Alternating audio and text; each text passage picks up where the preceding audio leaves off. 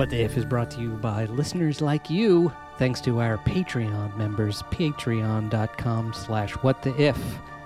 Go there now and find out how you can become a member and get all kinds of cool rewards. And thank you for supporting our mission for science education and science fun.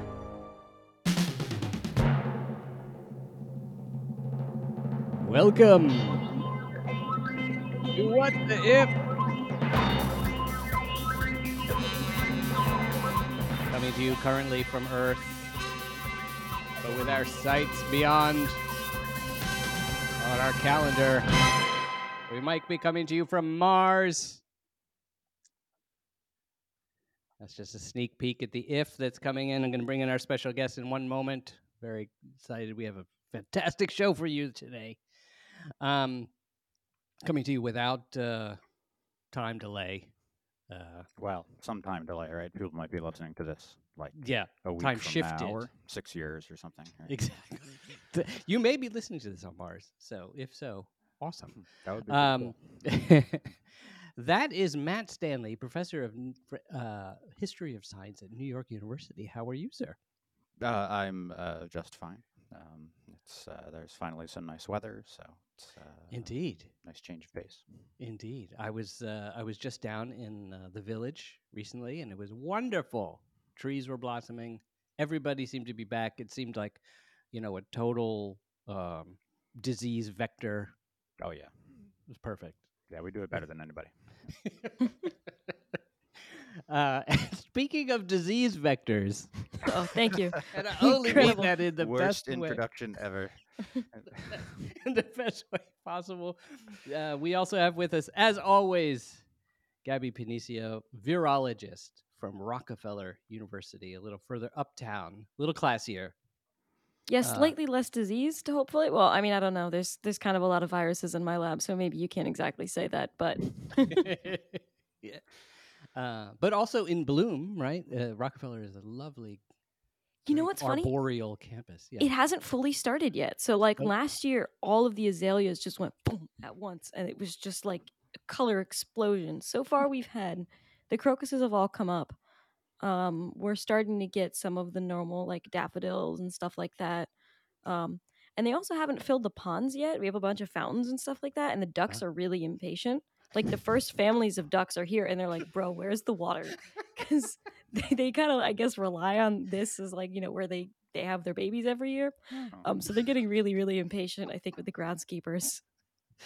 that that inexplicably reminds me of uh, when I used to visit my grandmother's retirement community, and the funniest sight to me was that just before the sun came up, hours before the tennis courts actually opened, the other 70, 80, and even 90 year olds uh, had showed up and were climbing the fences of the tennis court so they could get in wow. to play tennis because they were just impatient. They would do it. It's like, well, You know, bolt cutters would do it probably a little faster just True. to really clip the logs. true, true. I was just, I was, you know, I was impressed. I mean, it's true. I guess the, the clock is ticking for them. Mhm, so- okay, and yeah, get in one last game. yeah. Get in the game. exactly. Touche. Touche. Completely unrelated. There's absolutely no segue from that to our guest, and so I'm just nipping it in the bud. Just shut the shut it down and raise the curtain again uh, to welcome Chris Carberry back to the show, CEO of the Humans to Mars Summit, coming up in Washington D.C. in just uh, under a month. Is that correct? Yeah, a month, less than a month now, May Less than a month. 17th through 19th. So coming up quickly. Amazing. And it's our first event since, hard to believe, since 2019. Oof. I never Wow. would have dreamed when we closed down our event in May 2019 at the National Academy of Sciences, it would be three years before we were meeting again in person. Yeah. Wow. Yeah. That's everything is. And one, one of the reasons I'm I'm psyched. you- Uh, uh, uh, I'm honored you invited me as a member of the press. I thought you Uh, were saying you're a psychic. I'm psychic. I'm psyched. I am not psychic yet. Um, but uh, uh, I'll be representing uh, the press, the illustrious free press of the world, uh, and also this podcast, and doing my best to get the word out about the conference um, by attending there. So look forward. I'll be bringing you updates from there, and uh, maybe even as we get closer to it. Um, so I'm super psyched about it.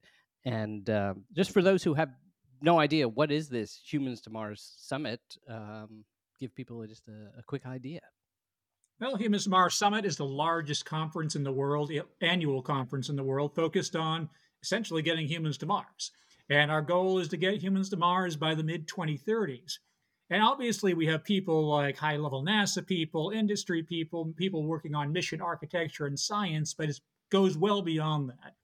One of my favorite things are the innovators. We like bringing in people from all different areas of innovation uh, because sometimes we focus too much on the transportation, you know, the rockets, and those are important. We're not going to Mars without the rockets. However, there's a lot of other, other stuff.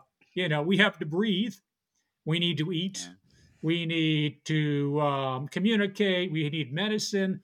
So, one of the things that we like highlighting a lot are all these different innovations that are required for sustainability on Mars, but also could have benefits to Earth. You know, how can, by looking at this medical remote medicine technology, can it benefit Mars, but also be transformative here on Earth because you're looking at the problem through the Mars lens? And so that's one of the exciting things because this is really a growing field.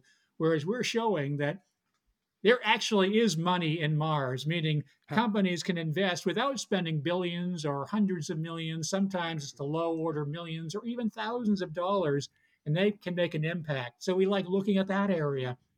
We talk about STEM education, lots of STEM education discussions. We have, you know, we like bringing in the entertainment industry as mm. well to talk about this collaboration, this ongoing collaboration between space and the entertainment industry and how we can improve, improve that over time. But as I said before, of course, we will have updates on things like, you know, the current Mars rovers and orbiters, you know, upcoming missions, uh, the upcoming Artemis 1 launch that's going to send uh, an uncrewed probe around um, capsule around the Orion around the moon, yeah. as well as all the interesting things coming up. We truly are at a kind of a pivotal point in human history. We've never been so prepared to start truly exploring space. So the next decade should be really interesting. Yeah, yeah. Never never has it been so active and so varied. I mean, the variety of everything going on in just in space in general, as you follow it, is is oh, amazing. Oh, it's it's amazing. And yeah. I'm sorry to cut you off, but yeah, also in addition to like the Artemis One launch, you know, SLS sitting on the launch pad. You also have Starship, you know, sitting on the pad right now. Two massive rockets uh, at the same time, ready to launch, and all these other companies investing. The level of investment is extraordinary. So it's not going to happen. It's not going to happen when we go to Mars. It won't be like we went to during Apollo program when we went to the moon. It's going to be so many collaborations between public and private, as well as international partners, and it, it just very it's fascinating how this is developing over time and really quickly. Yeah, yeah, and just, just to give people an image, uh, and then we'll get to our specific scenario for today.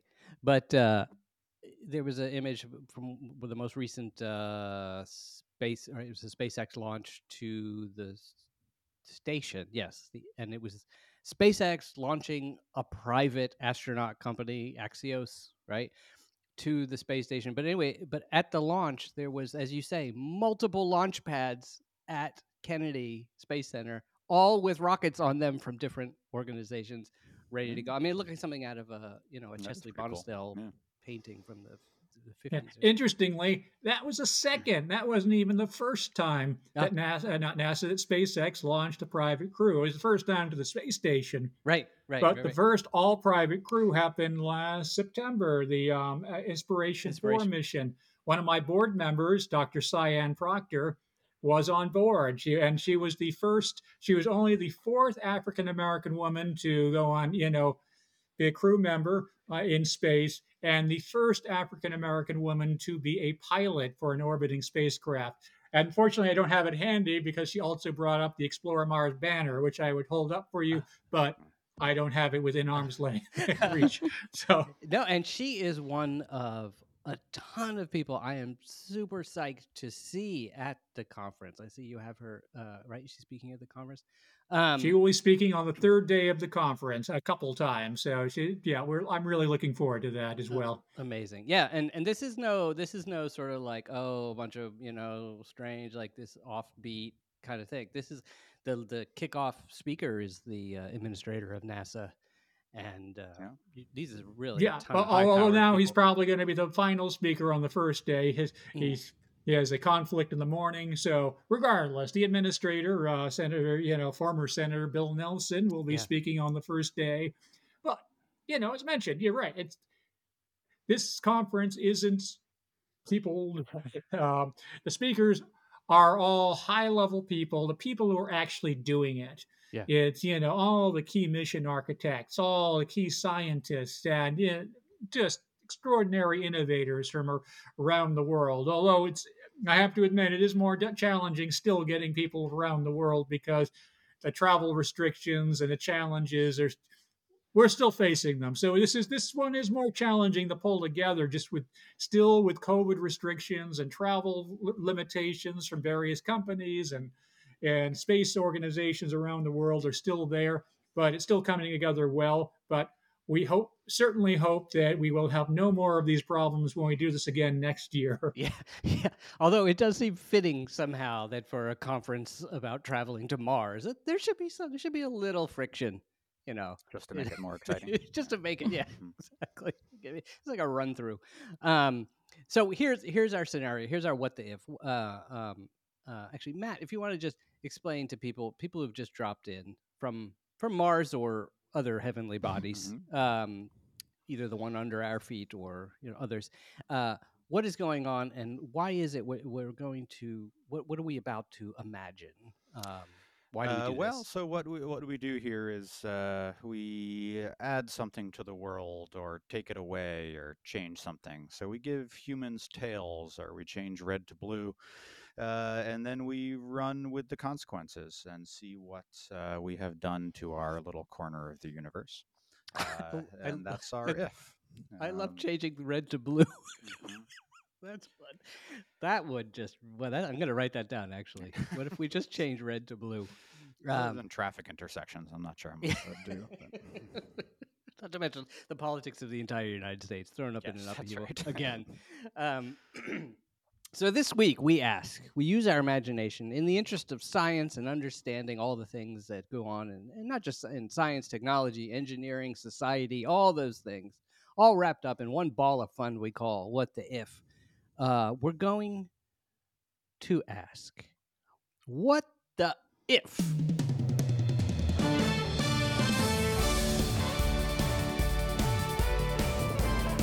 The Humans to Mars Summit were taking place on Mars.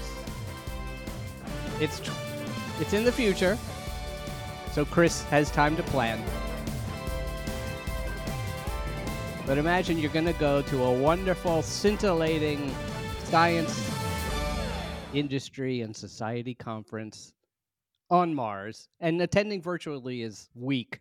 So if you're if you're attending virtually, well, it's a it's a slightly less, you know, register slightly lower registration fee, but you're you're wimping out. And in fact, there would be technical problems just right then and there with the time delay. So, so let's get right to it. So, Chris, um, you mentioned that uh, sort of the mission statement or, description of your of your organization uh, or of the summit is uh, the largest group that um, focuses on hu- you know getting humans to Mars by 2030. So But by the mid 2030s, you know, that's right, right, right. Because of COVID, we we pushed it back. yeah, we pushed it absolutely. and uh, pushed it back a few a few Mars uh, Earth uh, cycles, and um, uh, so now that would be, I'm guessing, the time when you're thinking that would be the first pioneers arriving on Mars, or you know, That would be, you know, assuming that'll be the initial mission, you know, probably a crew of between four and six, basically testing out the equipment, making sure we can actually survive on Mars. You know, we, you know, we've over the years we've heard about one-way missions to Mars or sending large spacecraft with hundred people on the first mission to go there and colonize on the first mission, but I've never found that to be particularly realistic because there are so many things we don't know. And so you probably end up with 100 dead settlers on Mars, which would not be good public relations. Yeah, that would and be so, awkward. you know, it's better to figure out if we can actually live there. If we, you know, we're pretty sure we can live off the land, utilize the water, utilize the CO2 in the atmosphere. And, but it would also be good to know if there was, you know, anything that might kill us instantaneously. We know there are perchlorates in the, in the regolith, which is toxic to humans. We're Mm. aware of that. There may be other things. So it's probably best that we go and have really talented people figure it out and then just start building it up. And then, you know, over time, then it might be time to send people one way. And I hope that will happen one day. But first things first, we need to make sure that we actually can live on Mars. Right. And and as far as we know so far, uh, those who are attending, uh, I do have a return ticket from the conference. You know, so uh, currently Thus the- far, we have not had one-way uh, trips to our conference. Conference- one way. Although you know, trips to DC, it's always a little. You know, you never know what's going to happen in Washington DC. But whatever does stays in DC. Anyway, um, what year might we actually get to the point where, like, there'd be so much of a thriving society that it would be not unheard of to have a conference such as yours on Mars? I mean, twenty-five. That's a good question, later? and it really depends on who's doing it. Mhm. You know, right now, on the, in from the governmental perspective, the new presidential NASA budget that the Biden administration just put out said we need to get to Mars no later than 2040, which is later than we prefer, and it's actually still also inconsistent with what Congress has been pushing for years. But even regardless, regardless if it's like 2039 or even 2033, it's you know it's going to take a little time to build this up. Now we'll see how quickly the um, commercial sector really can come into play. Obviously, it's one of the reasons, or the primary reason, SpaceX was founded in the first place. So let's assume that we actually, you know, get there in the mid 2030s. You know, we have consistent growth, and then hopefully, for instance, companies like SpaceX or others can also do things separately, you know, on their own once we're already there. You know, let's just say maybe by and it's this is still fairly ambitious maybe by 2050 maybe there could be enough infrastructure where it would still be a really expensive conference Right. But, right. you know maybe you could have you know get people to come but it would still be a struggle it probably still wouldn't be hotel rooms and things like that and uh, as you mentioned the virtual the virtual participation would be challenging because there's a big time delay when you're communicating with mars so you know by the time you saw the um, the conference, you know, speaker and you wanted to ask a question, you know, the speaker would probably be done 20 minutes ago, and then it would take another 20 minutes for the question to come. So that that so there would be that problem. So it would be much more practical to be there in person. So, you know, but the key thing would be having that critical infrastructure. You know, will there be hotel rooms on Mars? You know, a good example of one, you know, concept. The um, the um, the UAE, United Arab Emirates, had been has been pushing this program. They call uh, uh, uh, what do they call it? They're basically envisioning a, Mar- a Mars city Ah. in the year twenty one. 17 or 18. I can't remember what the date was because they were at our conference and they were talking about it. I think it may have been 17. And so even con- countries like the UAE are envisioning ha- actually having cities by 2117. So, you know, I, I think hopefully we'll have the, the infrastructure there beforehand, but, you know, maybe 20, 24, 50 or 60, you can start having small ones. Maybe there's some infrastructure, you know, since people are talking about orbital hotels now, maybe over the next 10 years, they'll be actually planning the Martian hotels. I ho- hopefully that'll be the key thing you know that more than more than just astronauts or more than just potential uh, settlers on Mars will be able to go to Mars Right. because frankly I'd like to go to Mars one day but I don't want to stay That's right. So, if we're going to attend the conference, how far in advance do we need to make our travel reservations?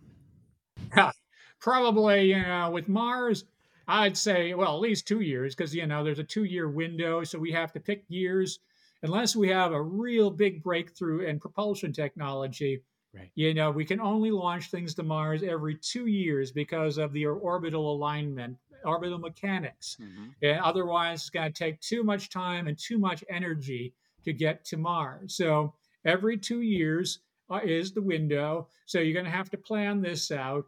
And um, so I'd say at least two years, probably more, because, you know, just making sure that you have a seat, you know, on whichever vehicle Yeah, that's, that's going right. There. would suck if you had And to. it's going to take you probably with current propulsion technology. We may have some breakthroughs with nuclear propulsion. It's probably going to take you between six and eight months to get there. Mm. And so you really, you really need to have to make a commitment to go to this conference on Mars. Yeah, and that'd be- However- that'd be, a real Oh, bummer ahead. if uh, you know you get bumped from your flight at the last second, and you have to wait another Two two, years. years plus six months for the the next flight. Yeah. right? Although it'd be kind of like you know athletes have with the Olympics, right? If you miss Oh, an yeah, Olympics, that's right. oh, it's another two years. Um, yeah, and, and so it's every two years, and and the flight itself is six to nine months, depending on when you uh, when you take off. Um, there is always talk about a um, what's it called? The, there's that you could set up a circular. It still would be every two years, though, I guess, because Cycler. a, a cycler, right? Yeah, that to be ships that are just constantly orbiting, basically also a, a bus route. Yeah, Buzz. It's been Buzz Aldrin's been advocating that concept for Oh. years. Oh, right. Okay, right on. So, uh, yeah, you could fly, fly, fly Buzz. I think I would yeah, fly Buzz. All right. fly Buzz to the conference.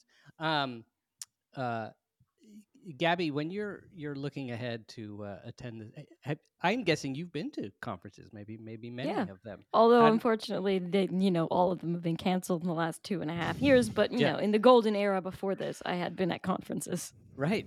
And so what is what's something what's something you'd be looking forward to doing or what's something you want to make sure you'd be planning uh, at at the beginning of this uh, process for you going to the conference to report? What's kind of interesting, right? Conferences are normally, I feel like they're kind of like this sprint.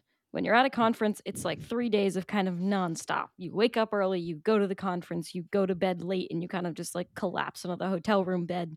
And then the next morning, you're up again early and you're back out there. Um, but what's kind of amusing to me is you're spending six months on the bus with the same people you're going to be at the conference with. So there's no rush to do your networking they might be storing whatever you know their presentation is for the next six months or what have you or i don't know getting updated data beamed to the ship from earth uh, really revising that powerpoint um, but you really better like the other people in your field while you're on this bus or you're gonna have a uh, interesting time at the conference and on the way time. back Yeah, and hopefully you don't get the middle seat. yeah it make it a little uh, a little difficult That's i think Mhm. That's awesome. Uh, it's inter- it, it sounds more like uh, I don't know, Matt. Do you know in, in history were there? It, it reminds me more of the age of cruise ships. You know. Um, yeah, that's right. So, like in the um, before air travel was cheap, sort of early 20th century, um, they would have international conferences that might take a month to get there, um, and then a month to get back. So you would essentially have to like take a sabbatical from your job um, if you wanted to attend the conference. Yeah. Uh, and in fact, one of these um, international conferences was in August of 1914. Oh. Um, so war actually broke out during the conference. Um, Wow. so then the, the the British and the German scientists had to hang out together on the boat for another couple of months um, until they could get home and start shooting each other. What a great story. Yeah, that was kind of an interesting one. And uh, they s- tense. What was the was conference? Oh, and where were Uh, they it was the British Association for the Advancement of Science. It was one of the big um, uh, British um, uh, scientific societies, and they were meeting in Australia that year. in Australia. Wow, that's amazing. Has Mhm. anyone written a book on that, or you, you should write a book on it? Uh, it is mentioned in in my book, um, Oh. but uh, yeah, I don't know if we could take a whole the whole book itself, but Fantastic. M- mentioned in Einstein's War that's correct. Yeah. by Matthew Stanley, a fantastic book, by the way. Yes, about Einstein and World War One.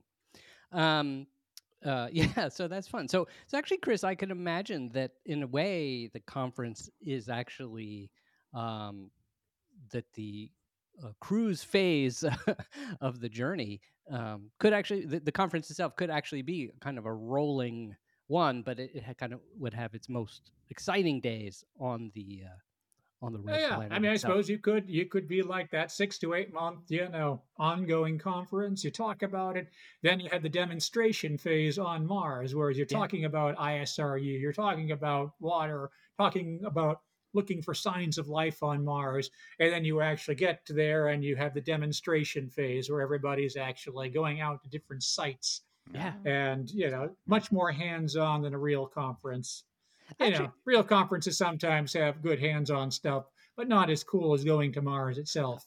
No, yeah, that I mean that there have been ambitious, ambitious conferences, but this would be the best.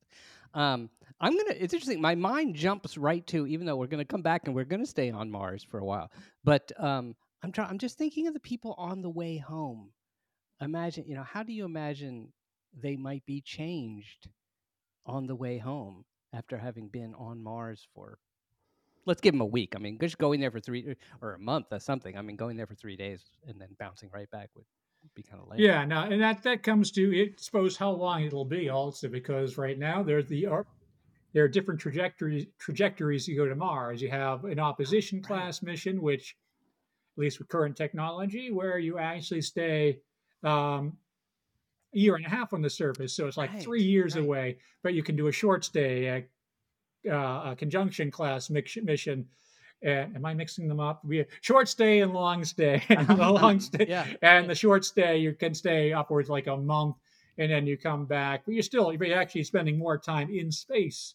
So, uh, but you're you're thinking you're, you're you're away from Earth a shorter period of time. So right. you could you could theoretically do that one. You do the conference on the surface for a few weeks, and then still come back at that point. Right, right. You have to remember there's a launch window from Mars as well uh, that you have to stick to. But imagine, imagine the uh, uh, if we just leapt ahead. So Gabby and Matt, you're on the way back now. How are you changed from having, uh, you know, it was all theoretical for you personally, and now you're coming back and like you were actually there.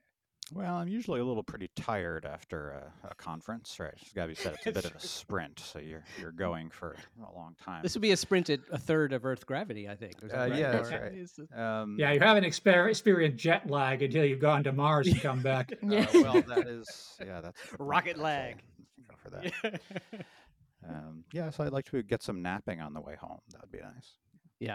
It was funny that you mentioned being tired because the first one of the things that I was thinking of is like, okay, well, you're going from Earth gravity, zero gravity for a long stretch of time, but then at least when you finally get to stretch your legs again, the gravity's a little lighter. So you're like, oh, okay, Yeah. like you don't have to phase back into it. But I could imagine there is probably some real like you know gravity lag. You get back on Earth after you know a year basically not experiencing Earth gravity. You're probably like, ooh, oh, this is not great. yeah. Um, Yeah, probably but lost a little muscle tone unless you're really really working hard on the uh the ship gym. Well, that's Well, the thing. You're yeah. going to have to work that into your uh, into the conference itself. That's right. You know, physical fitness. It's yeah, because your muscles, your bone, you know, uh, obviously your heart, you know, will degrade over time, particularly in the micro microgravity. We don't have a clue. I mean, we have a clue, but we don't actually know for sure how how much of an impact one third gravity will have on our bodies.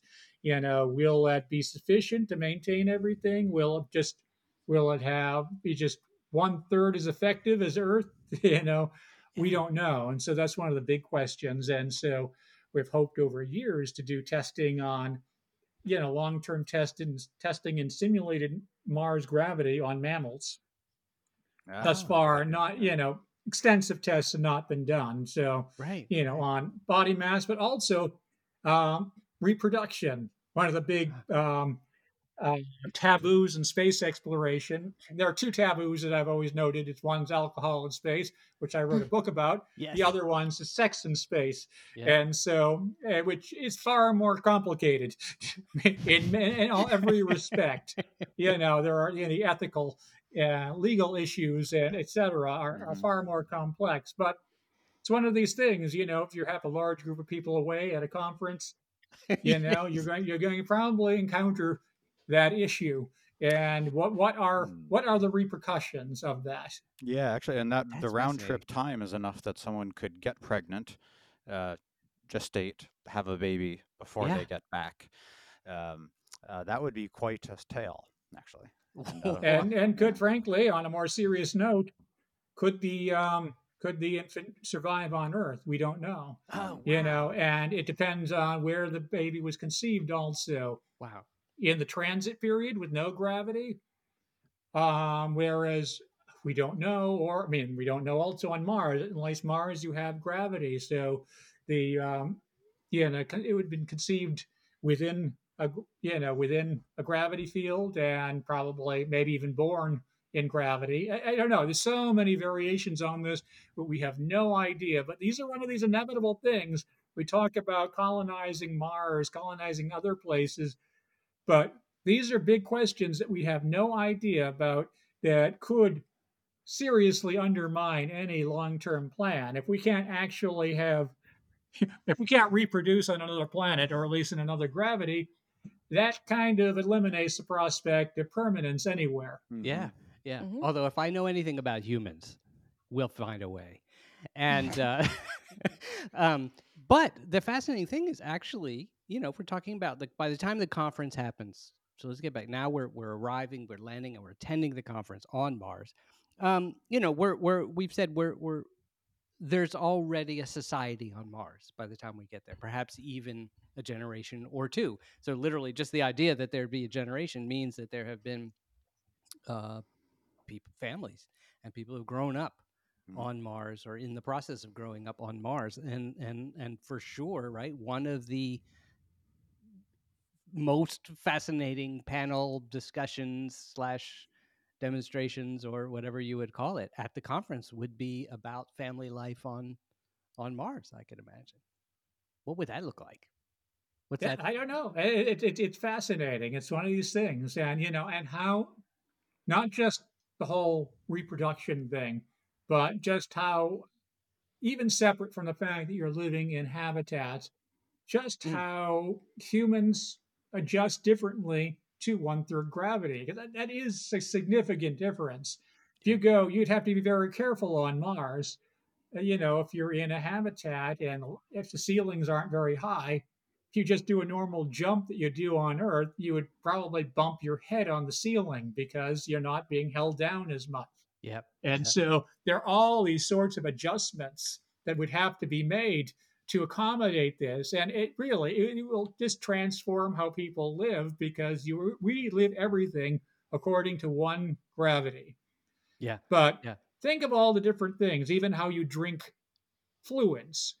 You know, it's you could still pour it into a glass, but you'd have to adjust. You might actually have to create um, different types of um, glasses that you could still pour it into, but might have to have a little lips over it so you don't splash it over the edge because it would be much more easy to do that. Yeah.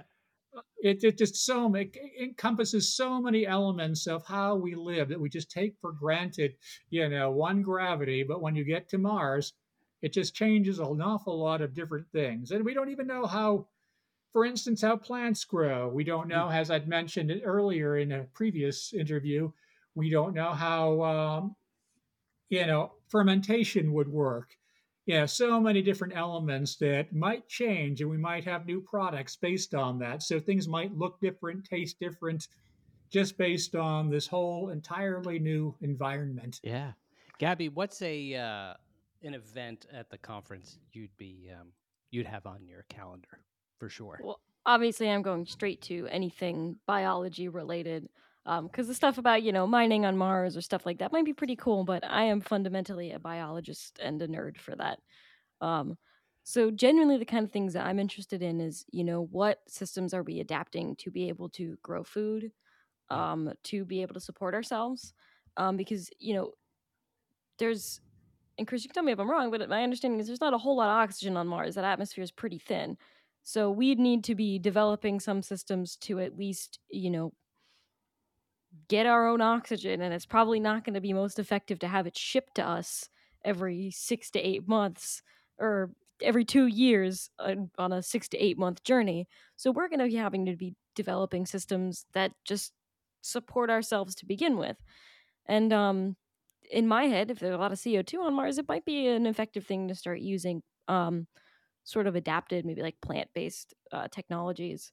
Because one of the things we're getting better at is how do we use, I don't want to say hijack biological systems, but tweak biological systems or, or uh, sort of use them to inspire engineering because I think there's people have been toying around with like chloroplast solar panels and stuff like that. Um, so I don't know how that would really get exploited for for Mars, but I think it would be those kind of things that I'm I'm just heading straight to at this conference. Yeah, no, there there all of that, and you know, as you mentioned, of course, you can't ship in this oxygen or the water or the fuel forever. And so, first thing, prior to some of the things you're talking about, is just utilizing the CO2 atmosphere to create oxygen. And so, and we've done that already.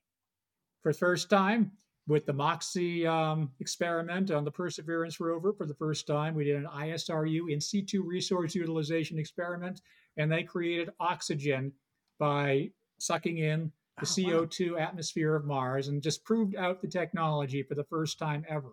Wow. And so that, that was significant. We're pretty we were pretty sure we could do it. It's it's pretty basic chemistry. Right. But so we've the never first, done it on another planet. The first little vial of oxygen is ready and waiting for somebody. Yeah, yeah done. Well, that's it. No, that's... And I'm gonna have to get reimbursed for that from my university travel yeah. funds too, right? See, I don't know if that's covered. I'll have to look into that. I, I, get a per diem for travel and food, but not oxygen. Not oxygen. well, you know, you always joke about, oh, the, the airlines are going to start charging us for oxygen soon. Well, they probably will to Mars. Yeah, yeah so right. and on Mars. That's right. Matt, but, what are you? Oh, go, go ahead. Go ahead. I was just going to mention all these other things you mentioned. You know, you you need an integrated, holistic approach you know, as you're building these structures, you know, as you're thinking about the agriculture, the feed people, you work the agriculture within mm. the environmental system mm. to use the, use the nature that we already know work here on Earth to figure this out. I mean, this is within the habitats. Externally, you know, a lot of people advocate terraforming. I've never been. I think that's just so far off. I, I we barely know how to. We don't know even how to deal with our own atmosphere here on Earth let alone trying to figure out how we're going to terraform Mars. So I generally try to avoid that topic. But hmm. within the environments that we're creating, there are a lot of different ways of using these technologies or overlapping technologies that can grow as food, but can also uh, help, you know, create oxygen or scrub scrub the um, oxygen, the environments, you know, natural filters as well. Yeah. So there are a lot of different ways of doing that, or using the CO2, uh, you know, for other things as well. You know, you can use the CO2 to create products. You can, and then of course there is water on Mars also, so you don't even have to, you know, if you can access it, you don't have to bring hydrogen from Earth. Just use the water that's there, and you can create the oxygen, the water, of course, and methane fuel. So yeah. hopefully we'll be able to do all that in situ on Mars to sustain whatever future society is there. Yeah, and I note that, for instance, one of the there's many, many great works of science fiction that sort of take up this uh, question and imagine it. Um, one of my favorites is, uh, which I mentioned many times, is uh, Kim Stanley Robinson's series, uh, Red Mars, Green Mars, Blue Mars, where he tracks the sort of terraforming of Mars and all the society changes that come about both there and on Earth because of it. But uh, one of the sort of hand wavy things he had to do, I think, as a device to just sort of make it possible for that to happen was basically self replicating robots, uh, you know, on, on a vast scale. He just sort of sets them afoot. And, and that's something that's still quite far off, theoretically possible, but still quite far off. Um, Matt, what's a, what's a, uh, session you you are uh, definitely attending? Well, I don't know about a session, but an important part of visiting conferences is actually ditching the schedule um, to go, you know, visit the local sites or just right. hang out with your friends. Right. I'm thinking this is going to be harder on Mars because you're you're constrained to the habitat, right? Um, you can't just wander off, or maybe you can actually. Will if if by the point we have a hotel, will I don't know, will it be possible to just go for a stroll on the surface of Mars, presumably with some kind of life support system? But I, I think the people are working on these suits. I think that's probably the case, and then you'll have if the hotel will certainly offer these pressurized rovers ah, that'll bring you to the mm-hmm. various mm-hmm. sites. You know, if you want to go off to Olympus Mons, the largest, uh, you know, mountain in the solar system, or uh, Valles Marineris, the biggest, deepest canyon in the solar system, you know, all, or all the other sites. There are lots of things to see on Mars, of course. We all know that, you know. and so I think by the time we have this, it just makes sense that you're going to have, you know, we perfected the spacesuits and how it's going to deal with the Martian dust. The dust is a Oh, concern yeah. because it Mhm. can clog systems. But then you have the vehicles, which they've already been working on pressurized rovers. So just try to fi- try to figure out, you know, the right way. So you'll have kind of like the buses that pick you up at the airport for ho- for hotels, you know. So you'll have the Hyatt, Mm. you know, Olympus Mons shuttle or Mhm. something Yeah. like that. Yeah, that's an important part of the ritual too. Actually, is deciding who you're going to share the airport shuttle with, um, and that's and we probably wouldn't have a whole lot of choice in that, right? Because there's one rover for the the hotel, so you have. I guess you've already spent six months on the on the flight with that unpleasant colleague, so Right. No one's two talking hours. anymore Yeah, and, and you killed him three months ago, so it's not a Yeah. problem. I'm Yeah, also those assuming there's no, you know, Mars Uber, Mars Lyft. Like, you know, Ah. whatever's there, you've got to deal with. Yeah. although well, and Mar- may, maybe a literal lift. That's right. You know, we, we tested a helicopter on Mars, Yeah, you know, and yeah, still continue ingenuity. And it'd be interesting to see if you could create little carriers for people as well. And maybe it just might be too big a hurdle with the thin atmosphere, but Although it's one of these things which could will probably come into play as well because we're certainly going to have a lot of drones on Mars. And Mm, how could we good. utilize those within the tourism business? yeah, as you're along Olympus Mons, you have your own personal drone that's going down the side of the cliff or into lava tubes. Um, could Totally, be interesting. Totally. And actually, in Kim Stanley Robinson's book, he uses zeppelins or you know airships, that's right. uh, things like that, balloons. You can imagine balloons. Oh, that's been a concept out there for a while, and we Yeah. almost did send a balloon to Mars once. wow. Um, and so, yeah, uh, balloons are a good option. You know, they've designed Mars airplanes as well. And so there are a number. There was actually a plan for a little while to try to send a Mars airplane back in 2003 on the 100th anniversary of the Wright brothers flight. That didn't happen, obviously, but it was it was being considered. That's cool. Oh, the the the, um, the opportunity, uh, the helicopter that's there, uh, does have a tiny sliver of the fabric from the Wright, the original Wright flyer on it, which is pretty cool.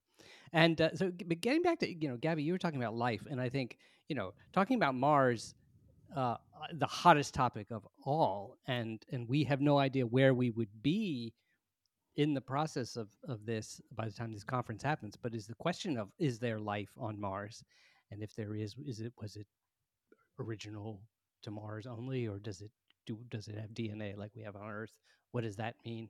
Um, let's imagine that there is if life is discovered on mars um, in in any of the planning that's going on now chris is there uh, you know, we it, it, there's this strange thing about planetary protection. Even now, you know, we we try to the, the rovers are of course sterilized. We don't want to bring any life from Earth to Mars, uh, not just so that it doesn't accidentally destroy any life that's there, but also it would just mess up the experiments nonetheless. But um, now we're talking about entire, you know, civilization having moved there. Um, here's here's my thought. If life is discovered on Mars, my guess is it seems that Mars is so toxic and sterile that if life is discovered, it's it's going to be in some kind of isolated pocket, either because it's underground or on just some particular region. And that if we go there to build our own society, we might intentionally stay very far away from it. But I can imagine one of the coolest parts of the conference being do we get to go to that spot or what uh, what's being shown at the conference in relation to this Yeah, this this, This is one of the most controversial questions of the day: planetary protection. Yeah And you know, if we discovered life before we went to Mars, that might slow down us going to Mars because Huh. you know there's a big debate where we're going to go, how we should deal with uh, potential life on Mars. And yeah, you're right. Most people believe if there is microbial life on Mars, it is subsurface. You know, in some of these, there is liquid water below the surface on Mars and other places. So it potentially could be a thriving ecosystem below the surface, Yeah. as far as we know. It might account for the methane that we've encountered, we've seen in the atmosphere, mm. which we can't really account for otherwise, Right. because of course the you know Mars used to be extremely geologically active. But as far as we know, it's no longer geologically active. So there, there are a number of questions where the methane's coming from. But one of the it, it is a byproduct of life, of course, but it's also, of course, of geological activity, volcanic activity. But you know, it, it but does pose a problem because, of course, humans, if we go there and we're there in great numbers, uh, we are giant bundles of microbes. We just spew off microbes, and people think about spacesuits as being airtight. They are not. They have positive pressure and they leak. And so, as long as they're leaking outwards, you know, you're protected. But, you know, if we're walking around Mars, basically, at least with, cur- with current spacesuits, you know, and you could have some sort of camera to detect microbes, you know, we'd be just like Pigpen and Yeah. peanuts Yeah. with microbes coming out of us. Yeah. And so it's going to be very difficult to keep uh, Mars non contaminated. So they've talked about having special zones, which we don't go to, and then we have places where we will go to, whereas we try to preserve certain areas of Mars. Um, but it's challenging. And of course, on the backwards contamination problem, if there is, we don't know if it's bad for us. If it would be, if it would kill us, or if it would be like an invasive species here on Earth, we brought it back and start, you know, taking over and killing, you know, the indigenous life here on Earth, even if it didn't kill us instantaneously, Right. kind of like uh, pythons in Florida or something. Yeah. Yeah. Now, Gabby, you have experience with uh, with uh, planetary protection or hazmat suits um, Yeah. on the much smaller scale. Um, I'm curious what I- I'm trying to imagine. For instance, well, what what uh, what environmental protection might the hotel on Mars institute just to do its best to protect the outside atmosphere of Mars or something like that. What is the largest? Like you, I know you wear a particular suit um, when you go in, so it's it's it's you try to. It's the easiest thing to do to protect yourself uh, from things going in or out um, is to surround you, the individual. But what are the largest f- facilities we have that are sterile in some way, um, either for Yeah, so- air going out or in? Yeah. so there's a couple different ways you can kind of do this and it depends where you want the sterility um, so for example if you were working in a clean room so a place with like robotics and stuff like that where you don't want any outside Right. dust uh, coming in the what you do is you have a positive pressure system so it's always blowing air out um, Right. if you want a, an environment where the thing in it is not getting out that's you have a negative pressure system and this is what we use in the bsl-3 when we're working with pathogens well it's always on not just when we're working with pathogens Right. um, but essentially the air is always flowing into the facility so that no wonkiness gets in there. Um, i suspect it's going to be difficult to do for an entire planet like interaction with an entire planet uh, because on one hand say you don't want the mars microbes getting in okay cool then you can just say positive pressure system great uh, but then in that sense you're blasting your microbes out into the martian environment. Right. um, and and these systems too you know they require a lot of engineering i mean think about it if you are always sucking air in in a negative pressure system where the hell is it going hmm you can't just Ah. keep building pressure um, Yeah. so then you have really complex filtration systems to make sure you can bring some air back out same thing with a positive pressure system if you're constantly blasting air out of there you have to have some way of bringing air clean air in so you don't just turn yourself into a vacuum um, so i'm kind of imagining maybe you'd have some sort of double layered system where in some way you know you go into a first chamber and it you know blasts all the martian air out and then you know sterilizes you in your spacesuit or whatever then you go into another chamber and it, it you know blasts all the the hotel air in um and there you you know maybe strip off your spacesuit or what have you and then i don't know maybe go through another kind of shower humans are hard to sterilize as a general rule Yeah. Um and you know maybe this is something where very much like going in and out of a bsl3 you have multiple layers of clothing so you have first outer spacesuit then some sort of inner suit that is uh, also maybe clean but is more contiguous with like the hotel environment, um, Yeah. and then that is what you shed in like the middle layer. But you know, again, that's so much logistics just to get in and out of a building. I suspect at a certain point, human beings just sort of might throw up our hands and go, "Ah, we did our best.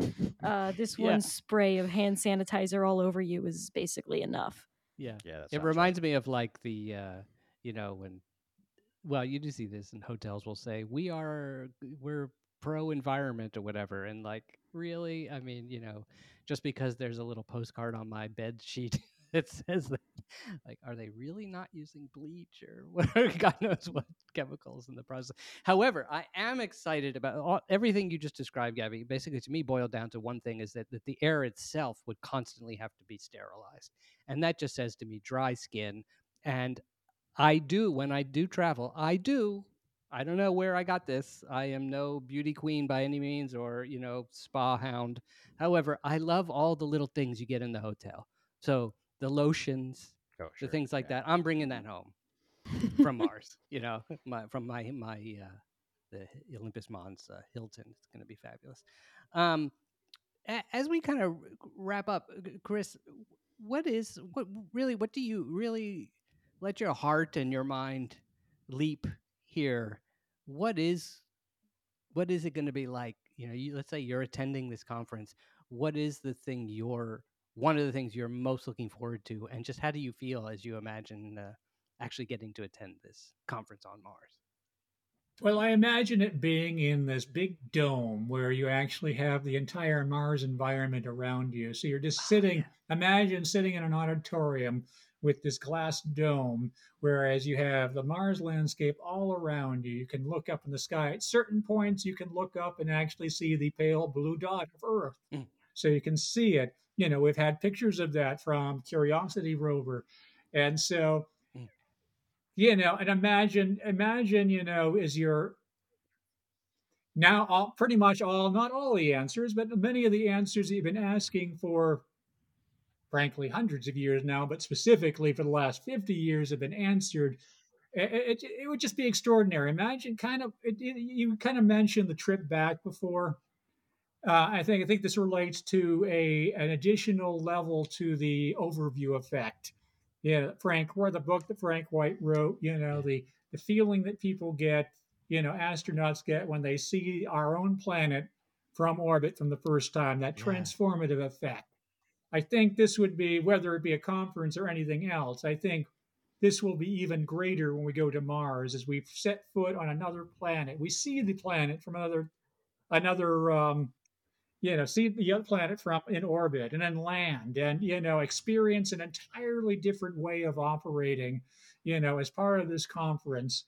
And then going and then getting back to Earth. I think you will appreciate Earth more as well because as expect, spectacular as Mars will be, I think you'll realize how wonderful we have it right now, how how bad it could be, you know, on the planet if we don't take care of the planet as well. Yeah. And so looking at the contrast differences, I think it'll make you appreciate Earth, Mm. but also appreciate, you know, the need and why we're exploring space. Yeah, I don't know if that answered your question, No, but I- it was all that came out. Absolutely. No, that was a that's a beautiful vision. And and and Matt, you've been given the keynote spot here. And and uh how would you place this in a historical context as as we're in this dome and looking I love that image, Chris, of looking up at the the pale blue dot. Uh, Earth Uh, looks well, like just I another mean, star. Yeah, hopefully, it would be one of these speeches that people would be reading a generation from now, right? Like Mhm, you know, mhm. Kennedy's inauguration and such. Yeah. Um, uh, you don't which have much of an case- ego, do you? Well, I was going to say, in which case, I should, I should not be giving the, the keynote. Well, I was going to say, I hope it turns out better than Kennedy's inauguration. So, yeah. I'm happy to do the introduction. I'm pretty good at introducing other people when they're going to give good speeches. so. Right. But uh, but but what'd you be thinking as you're sitting in the conference, looking up at the dome and looking at Earth? I mean, thinking about other significant conferences or you know times that humans have gathered uh, in the history of uh, science. And Well, I And- mean, generally, scientific gatherings are not great moments. the, um, the the work of science gets done um, in small groups and in labs, and people arguing over tables. Um, the the big conferences are when you uh, tell the story that you want people to remember. Um, so this isn't going to be an event where science is getting done. It's going to be a place where we uh, set the narrative of how we're going to tell the story about how science gets done for a generation for the future. And then we'll make more work for historians fixing that generation or fixing that narrative to figure out what actually happened. Yeah, it's interesting you say that. You know that I can imagine right the conference and the um, you know if the uh, the seminars are all recorded and transcribed and all that kind of stuff. It really, uh, as a documentary filmmaker, I I love that kind of thing because it does it fixes it in time. We could go back and read the minutes of any conference in the past, and there would be all kinds of things in there that would have been incredibly mundane to the people at the time. But it's like, whoa, look at that! You know, de- look at what they were dealing with at, t- at the time and look how culturally different that was look how they spoke about it then as we wouldn't talk about it that way now and things like that um, and so getting to the just looking at the conferences coming up right now just chris for, for just a minute The one on Earth, right? the one on earth yeah the uh, which is happening uh, just give us the dates again and uh, what's just sort of a, just a quick sort of smattering of the kind of topics that uh, people could uh, Sure. a- attend Yeah, sure. It's taking place May 17th through 19th at the George Washington University in Washington, D.C. And as I mentioned earlier, it's got a wide range of stuff. We'll be talking about um, the big question will we have people on returning to the moon by the mid 2020s and Mars by the mid 2030s? We'll be giving overviews of the current sci- international science missions. Uh, we'll be looking at the HLS program. That's the one about landing on the moon, as well as Artemis 1 and 2. But as I mentioned before, we'll be talking about innovation, and all these different things like ECLSS, which is how we're going to breathe, environmental control and life support systems. We'll be talking about food on Mars, basically how we're going to create food through agriculture, through synthetic biology, you know, through cell grown meat, things like that. All these different interesting technologies that could be transformative. We have one on um, keep staying, you know, human health. You know, particularly this is interesting because a lot of lessons have been learned in the last couple of years, you know, through COVID, you know, on things that'll be useful for yeah. Mars, yeah you know, on Yeah. remote medicine, on on, Mm. on basically planetary protection as well as we're trying to cope with, you know, controlling, you know, uh, viruses, et cetera.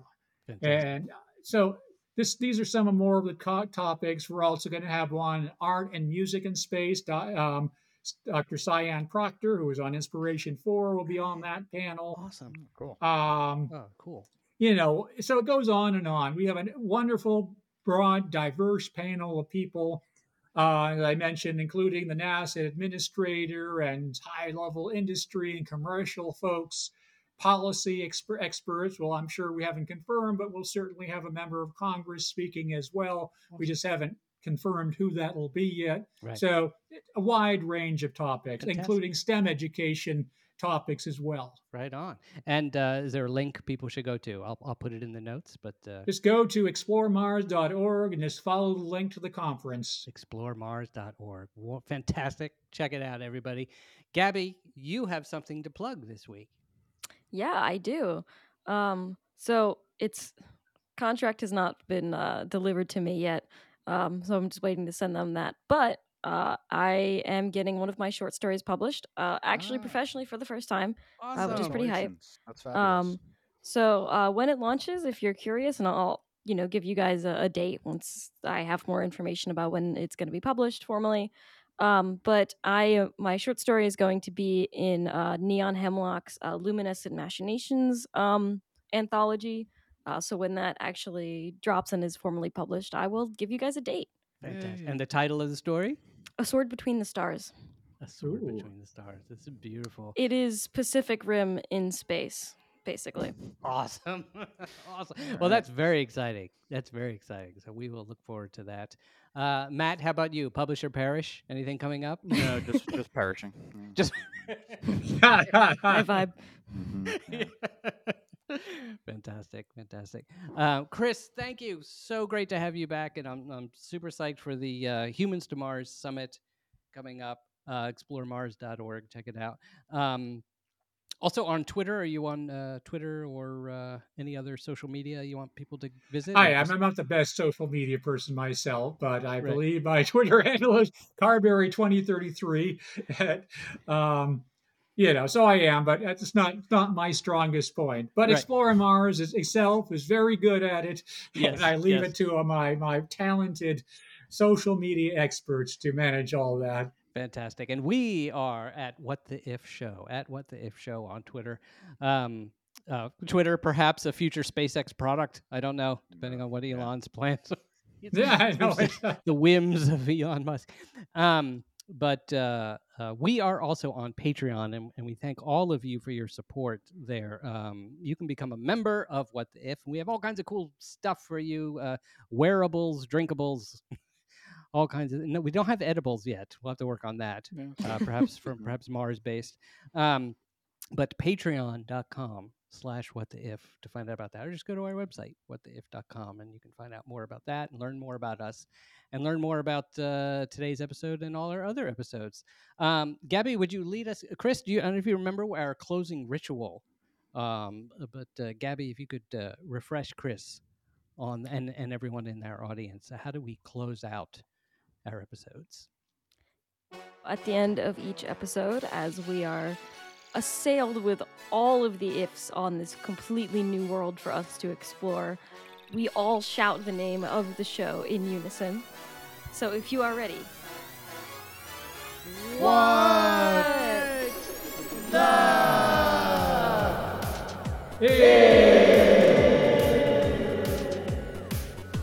Mars or bust. Everybody go there, and uh, and come back. Have a safe trip back. Uh, enjoy. Make new friends. Um, and thank you all for tuning in. We'll see you all next week.